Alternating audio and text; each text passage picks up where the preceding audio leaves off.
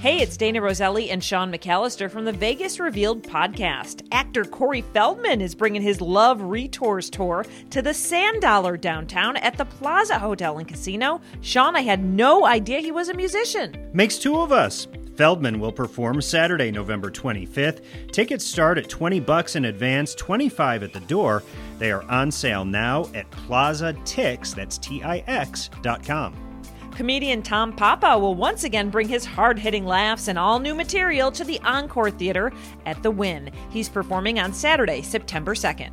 Guy Fieri's Flavortown Sports Kitchen is now open over at the Horseshoe Las Vegas. It's open for breakfast, lunch, and dinner. The new dining concept features sports bar favorites with Guy's signature flavor and flair.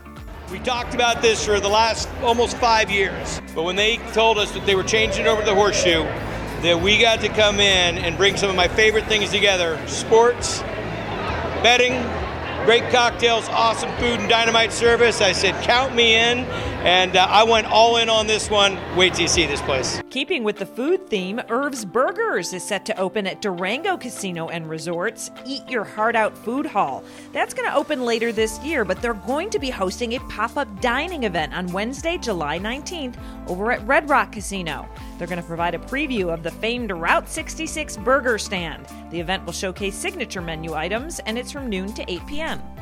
And just announced, country singer Chris Young will perform at the Chelsea at the Cosmopolitan on December sixteenth. Tickets for that show are on sale through Ticketmaster.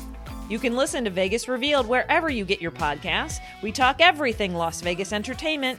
Also, find our entertainment reports at highway radio dot com.